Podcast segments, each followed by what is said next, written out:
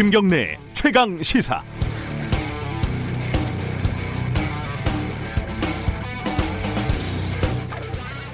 오거돈 전 부산시장이 사퇴한 23일 당일내요. 어, 피해자가 이렇게 밝혔습니다. 정치권에 어떠한 외압과 회유도 없었으며 정치적 계산과도 전혀 무관함을 밝힙니다. 이렇게 말한 데는 다 이유가 있었던 것 같습니다. 뻔한 일들이 정치권에서 벌어질 것이 뻔하게 예상됐기 때문이겠죠. 아니나 다를까 성범죄라는 사건의 본질은 안드로메다로 가고 뻔히 예상된 일이 뻔한 방식으로 벌어지고 있습니다. 미래통합당은 총선 전에 청와대와 민주당에서 미리 알고 있었지 이렇게 주장을 하고 민주당은 전혀 몰랐다라고 반박을 하고 있는데 이건 뭐 한쪽에서 어젯밤 네 꿈에 내가 나왔지 이렇게 주장을 하고 한쪽에서는 내가 네 꿈을 왜 꾸냐 이렇게 반박하는 수준에 불과합니다. 아무런 근거들이 없다는 거죠. 어, 미래통합당 조경태 의원 같은 분은 4월 7일에 사건이 시민단체에 접수가 됐는데 상식적으로 어 그때 언론에 보도가 됐어야 하는 거 아니냐 이렇게 이상하다 이렇게 얘기를 했습니다. 그런데 성범죄가 시민단체에 접수되면 언론에 바로 그 내밀한 정보가 새 나가는 것이 상식이라고 생각하는 분은 어느 나라 사람인지 좀 이상합니다. 급기야 조선일보는 단독이라는 제목으로 어, 콤비 플레이를 하는데 피해자가 찾아간 부산 성폭력 상담소 이재희 소장이 과거 문재인 대통령을 지지했던 인사였다 이런 괴상 망측한 내용의 기사를 썼습니다. 오거돈 시장이 언젠가 성범죄를 저지를 것으로 오래전부터 예측을 하고 이재희 소장이 1992년부터 이 단체에서 일을 해왔다는 큰 그림인가요? 그렇습니다. 성범죄와는 별개로 정치적인 꼼수 이런 게 있다면 밝힐 필요는 있겠지요. 그런데 그 근거라는 게 이 정도면 믿고 싶어도 믿기가 좀 어려운 상황 아니겠습니까? 4월 28일 화요일 김경래 최강 시사 시작합니다.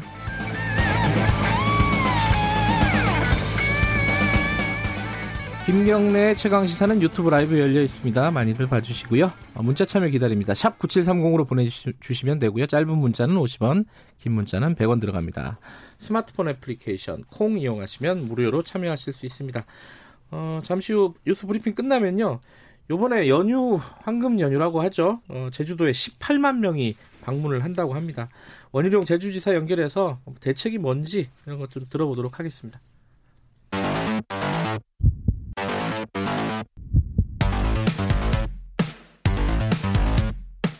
오늘 아침 가장 뜨거운 뉴스 뉴스 언박싱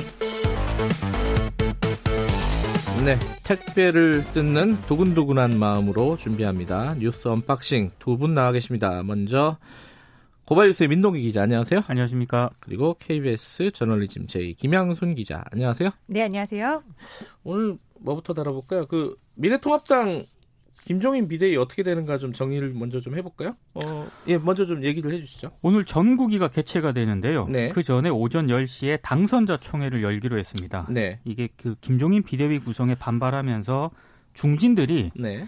당선자 총회를 먼저 열어, 열어달라 이렇게 요구를 했거든요. 네. 이 요구를 그 심재철 당 대표 권한대행 겸 원내대표가 받아들인 것으로 보입니다. 그래서 네. 오늘 10시에 당선인 총회가 열리고요. 네. 오후 3시에 전국이 이렇게 개최로 일정이 잡혔습니다. 당 당선자 총회 그러니까 나갈 사람들이 결정을 하는 게 말이 되냐? 당선자들이 먼저 결정을 해야지 이런 얘기겠죠 아무래도 그렇죠. 예, 네. 당선인들이 결정하는 게 맞다. 그래서 네. 이제 어제 삼선 이상 의원들이 이제 우리가 마음이 급한 건 네. 알겠는데 신재철 권한대행이 좀 너무 앞서간 것 같다. 라고 해서 당선자 총회를 먼저 하자라고 해서 어떻게 보면 김종인 비대위원장까지 가는 길에 뭔가 관문이 하나 더 생겼다라는 이야기가 나오고 있어요. 근데 이게 사실 당선자들 중에서 초선이 한 40여 명 되거든요. 네. 그러다 보니까 이 친구들이 이분들이 이제 어떤 목소리를 낼 것인가가 지금 당선자 총회를 보는 시선 중에 하나입니다. 음. 근데 이 분들 중에서 이제 천하람 뭐 이제 구례갑 후보나 아니면 조성은 전 선거대책위원 부위원장 같은 네. 분들 이른바 이 젊은 그룹들이 선거 끝나고 나서 이제 언론들과 인터뷰를 하면서 목소리를 좀 많이 내고 있거든요. 음. 그래서 김종인 체제가 언제까지 갈 것인지 임기를 좀 빡세게 얘기를 할 거다라고 관측하고 있습니다. 빡세게 네, 빡세게. 아침부터 좀 네. 빡세네요. 그어 당선인 총회에서는 그 무난하게 어떤 이 얘기 김정인 비대위 체제를 어, 인정을 할 것 같습니까? 어떻습니까 지금 상황은? 그러니까 지도부가 그 중진들 반발 요구를 네. 수용을 한 것 자체가 네. 당선인 그 자들 모인 그 총회에서는 네. 무난하게 통과가 되지 않겠느냐 뭐 음. 이렇게 전망을 했다라는 그런 계산을 했다 이런 분석도 있긴 하더라고요. 네. 그건 이제 가봐야 아는 문제가고요. 예. 그 전국위에 앞서서 열리는 그 상임 전국이라는 그 또 단계를 하나 더 거쳐야 됩니다. 아 그래요? 상임 전국이라는 게 또 있어요? 예, 이 네. 왜냐하면 그 김종인 비대위 출범을 앞두고 당헌 당규 개정을 해야 되거든요. 네. 근데 원래는 8월 31일인가에 그 당 대표를 뽑기로 되어 있는데 원래는요. 예. 예. 근데 당 대표를 뽑으면 비대위원장은 자동으로 이제 임기가 끝나거든요. 네. 그러니까 이걸 좀 고쳐야 되는데 음. 어, 일각에서는 이 상임 정국위에서 안건 자체가 부결될 수도 있다 이런 전망도 나오고 있긴 합니다만 이건 하나의 전망일 뿐이고요. 예. 제가 봤을 때는 좀 통과가 될 가능성은 있는 것 같습니다. 네, 비대위가 무산될 가능성은 뭐 극히 적은 것 같고요. 그렇죠. 예. 지금 이제 선거 열을 선거 열을 지났잖아요. 아직까지도 자리 못 잡으면은 야당으로서 얼마나 창피하겠습니까? 그래서 비대위 자체가 무산되진 않을 텐데 일단 김종인 이제 앞으로 위원장이 어 요구한 게 무제한의 임기였잖아요. 네. 근데 그 부분에 대해서는 내년 3월 정도로 하면 어떠냐라는 입장들이 나오고 있어서 그 임기에 대한 부분이 논의가 될 거고 두 번째로는 이제 당선자 총회도 그렇고 이제 전국위도 그렇고 지금 이제 제가 지난번에 방송하면서 그렇게 얘기했잖아요. 김종인 위원장이 왜 내가 어떻게 끌고 가겠다라는 비전을 안 내놓느냐라고 네. 음. 해서 경제에 정통한 40대 대선 후보 카드를 꺼내 들었는데 이 경제에 정통한 40대 옆에 앉아 계시잖아요. 네. 네, 연락 받으셨습니까? 음. 제가 알기로 연락 받은 사람이 아직까지는 없는 것 같고 뭐 이상한 문자가 왔던데. 아 대출 문자가. 보이스피싱입니다. 네. 보이스피싱. 그 관련해서 지금 40대 경제를 아는 뭐 예컨대 음. 홍정욱 테마주, 김사연 테마주 이런 주식들이 오히려 막 장사를 좀 하고 있어요. 근데 이런 상황이라면은 그분들을 대통령으로 만들 생각이 아니라면 차기 대통령 이야기 말고 당장 무엇을 할 건지를 좀 내놔라라는 그런 분위기도 있습니다. 그런데 비대위가 뭐 미래통합당 상황을 보면은 무산될 가능성은 거의 없다고 하지만은 과거 사례를 보면 일단 무산된 정도 있는 건 사실이잖아요. 그러니까 새누리당 시절 때요. 예. 2016년 총선에서도 대패를 했거든요. 예. 당시 그 정진석 원내대표를 비대위원장으로 이렇게 하고요. 네. 김용태 의원을 혁신위원장으로 하는 비대위 구성안을 상임정국위원회에 상정을 하긴 합니다. 근데 이게 정족수 미달로 부결이 됐습니다. 예, 부결이 된 정족수 미달로. 네. 예. 그 전례가 있기 때문에 예. 이번에도 이제 일부 뭐 전문가라든가 예. 그 정치부 기자들이 혹시 이번에도 음. 비슷한 전철을 받는 것 아니냐 이런 전망을 내놓고 있긴 한데요. 근데 여기는 통과가 될 것으로 보이고요. 네. 뭐 상임전 전국위를 통과를 하면은 결국 전국위에서 표대결로 갈 것 같은데 네. 크게 뭐 세 가지 정도 나오지 않겠습니까? 그대로 통과되는 방안 네. 혹은 전국위 자체를 연기하는 방안 네. 아니면 정족수 미달로 뭐 부결되거나 아니면 음. 반대표 과반으로 부결되거나 음. 크게 세 가지 방안 중에 하나가 되지 않을까 싶습니다. 예, 오늘 열리는 거니까 뭐 오늘 상황을 좀 지켜보고 내일 다시 좀 이 얘기 좀 꺼내보면 될 것 같습니다. 두 번째 얘기는 아까 제가 오프닝에서도 얘기를 했는데 오거돈 부산시장 얘기가 지금 성범죄 얘기가 아니라 좀 어디 딴 데로 가고 있습니다. 자꾸 그죠? 어. 네, 이게 산으로 가고 있는 것 같은데 오늘 조선일보의 제목이 오거돈 피해자가 도와달라 찾아간 그녀는 문재인 공개 지지자 이렇게 굉장히 크게 제목을 달았어요. 성폭력 상담소 소장 얘기하는 거죠? 그렇죠. 그죠? 사실은 예. 오거돈 피해자가 도와달라고 찾아간 그녀는 성폭력 상담 소장이다라고 쓰는 게 맞는 건데 이 성폭력 상- 상담 소장이 문재인을 지지한 경력이 있다. 그리고 이제 공증을 문재인 대통령의 대표였었던 아주 옛날에 이제 로펌이 했다. 음. 그 다음에 이제 곽상도 의원 발로 문재인 대통령 설립한 로펌에서 오거돈 사태 공증에서 이 성추행의 접수부터 공증까지 모두 친문의 울타리 안에서 이루어졌다라고 오늘 중앙일보가 쫙 이렇게 정리를 해줬어요. 음, 네. 네. 기사들도 제가 유심히 봤는데 예. 기사 자체가 2차 가이더라고요 보니까. 그래요? 어떤 네. 측면에서 그렇죠? 아니 피해자가 분명히 정치적 해석을 하지 음. 말아달라라고 누차 음. 여러 번 요청을 했는데 그 이후에 나오는 그 일부 보수 신문들 보도 자체가 계속 정치적인 해석을 가지고 피해자를 지금 2차 가해를 하고 있다고 보거든요. 음. 그리고 정말 앞서 그 김 기자님도 얘기를 했지만 피해자 상담소장도 친문이다.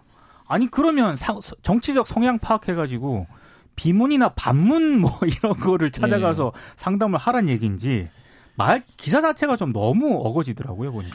우리나라 유권자들 중에 문재인 대통령을 찍었던 사람이 한 40%가 넘잖아요. 그렇죠. 그러면 요번에 연루된 사람 중에 문재인 대통령을 찍은 사람이 나오면은 다 이제 친문이냐? 친문으로 지금 분류를 하고 아, 있는 이게 거죠. 좀 이, 아, 저는 근데 이 미래통합당이 의심할 수는 있다고 봐요. 어, 의심할 수 있죠. 예, 의심할 수는 있는데 의심까지 했으면 뭔가 조사를 해가지고 근거를 내놔야지 그쵸. 이게 뭐 의심을 넘어서서 어떤 문제를 삼을 수 있는 건데 자꾸 의심스럽다만 얘기를 하잖아요. 그죠? 이게 의처증 환자도 아니고 왜 자꾸 의심만 하는지 모르겠어요. 저는 이게 굉장한 2차 가해가 될 수 있다고 음. 보는 게 지금 의심을 하면서 계속 지속적으로 의심을 하면서 지금 조사위원회까지 꾸렸단 말이죠. 지금 네. 박상도, 김도, 김웅 해가지고 검사 출신의 당선인들로 진상 조사. 그리고 검사 출신님 잘 알거 아니에요. 아니, 검사 출신 당선인들이 아, 진상 검사가 잘 모를 수도 있겠구나. 얼마나 무섭습니까? 예. 근데 이 검사 출신 당선인들이 조사를 할 때, 자, 이 사람이 너 4월 말로 하자고 네가 먼저 얘기했어? 아니면 회유를 당했어? 음. 이거 공증할 때 다른 사람이 있었어? 없었어? 라고 얘기해 줄 사람, 있는 사람 피해자거든요. 네. 지금 어떻게 보면은 미래통합당은 계속 피해자에게 사실대로 얘기해봐. 솔직하게 음. 얘기해봐. 더 얘기해봐라고 막 조르고 아하. 있는 거예요. 예. 근데 피해자에게 당시 상황을 계속 이야기하게 하는 것만큼 커다란 트라우마와 2차 가해는 없는 거거든요. 네. 이미 본인의 입장을 밝혔고 이게 정치적으로 이슈가 되지 않기를 바란다라고 얘기를 했는데 여기에 대해서 문재인 대통령까지 다 끌어들여 가지고 피해자가 하지 말아달라는 것만 골라서 계속하고 있고 진상조사를 여성 의원들까지 넣어서 우리가 이걸 쭉 끌고 가겠다는 의지를 천명하고 있는 게 과연 지금 생각이 있는 건가라는 생각이 듭니다. 그 생각은 들더라고요. 예. 만약에 정말로 이게 총선 전에 터졌다. 네. 그러면 피해자 인권, 피해자 신상 이런 거는 거의 너덜너덜해질 정도로 다 털리지 않았을까? 총선 전에 근데 그 이게 사건 발생일이 4월 7일이라고 하지 않습니까? 네, 지금 그렇죠. 알려진 건 총선이 4월 15일이면은 일주일 전이에요, 딱. 그렇죠. 일주일 만에 뭔가 사퇴를 하고 진행을 한다는 것 자체가 모르겠어요. 이 부분이 현실적으로 가능했을지. 음. 왜냐면은 어, 보통 사람들은 부인을 하거든요. 그쵸. 이런 일이 발생하면 뭐 오거돈 시장도 처음에 부인했을 거라고요, 분명히. 네. 그리고 뭐 회유를 하고 이렇게 했다는 은폐를 하려는 시도를 했다라는 기사들도 좀 나오고 있지 않습니까? 그렇죠. 예. 그 과정을 고려했을 때 총선 전에 뭔가 이 사건을 오거돈 시장이 인정을 하고 사퇴를 했다 할 수 있었다라고 보는 게 합리적일까 과연 음.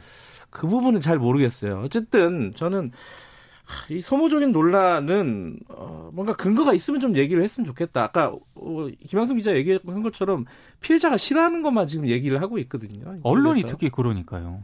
여기다 너무 무리하게 엮고 있잖아요. 이게 음. 공증을 받았다는 법무법인 부산도 사실 문재인 대통령이 언제 법무법인 부산 변호사였을까요? 1990년대였습니다.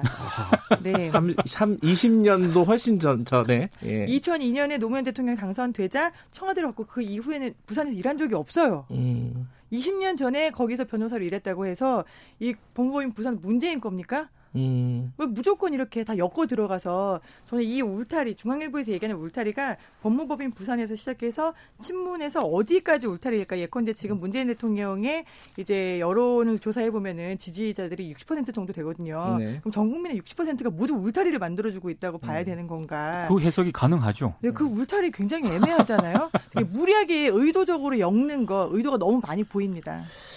어, 언론들은 좀 약간 뭐랄까 장단 맞추는 역할도 하고 이러는 것 같은데 좀, 네. 좀 자중을 했으면 좋겠습니다. 그리고 근거를 가지고 아 의심스럽죠. 지금 의심스럽고 의심을 하려고 하는 것 같아요. 근데 어 근거를 가지고 얘기하면 그 다음부터는 뭔가 얘기할 수 있는데 지금은 얘기할 게 별로 없습니다. 그죠? 자, 여기까지 얘기하고 어 어제 좀 세월호 관련된 얘기가 하나 나왔어요. 유가족들 사찰한다, 사찰했다 당시에 국정원이 이 네. 얘기는 많이 나왔던 얘기인데 좀 근거들이 나왔죠. 그 사참위가 어제 예. 기자회견을 가졌는데요. 그 민간인 사찰 혐의로 검찰에 수사를 요청을 했거든요. 당시 네. 국정원 그 관계자들을. 근데 그 김영호 씨 있지 않습니까? 아, 유민 예. 아빠. 유민 네. 아빠. 예, 예, 예, 예. 분인데. 단식하셨던 네, 분. 예. 46일 동안 단식을 했는데 예.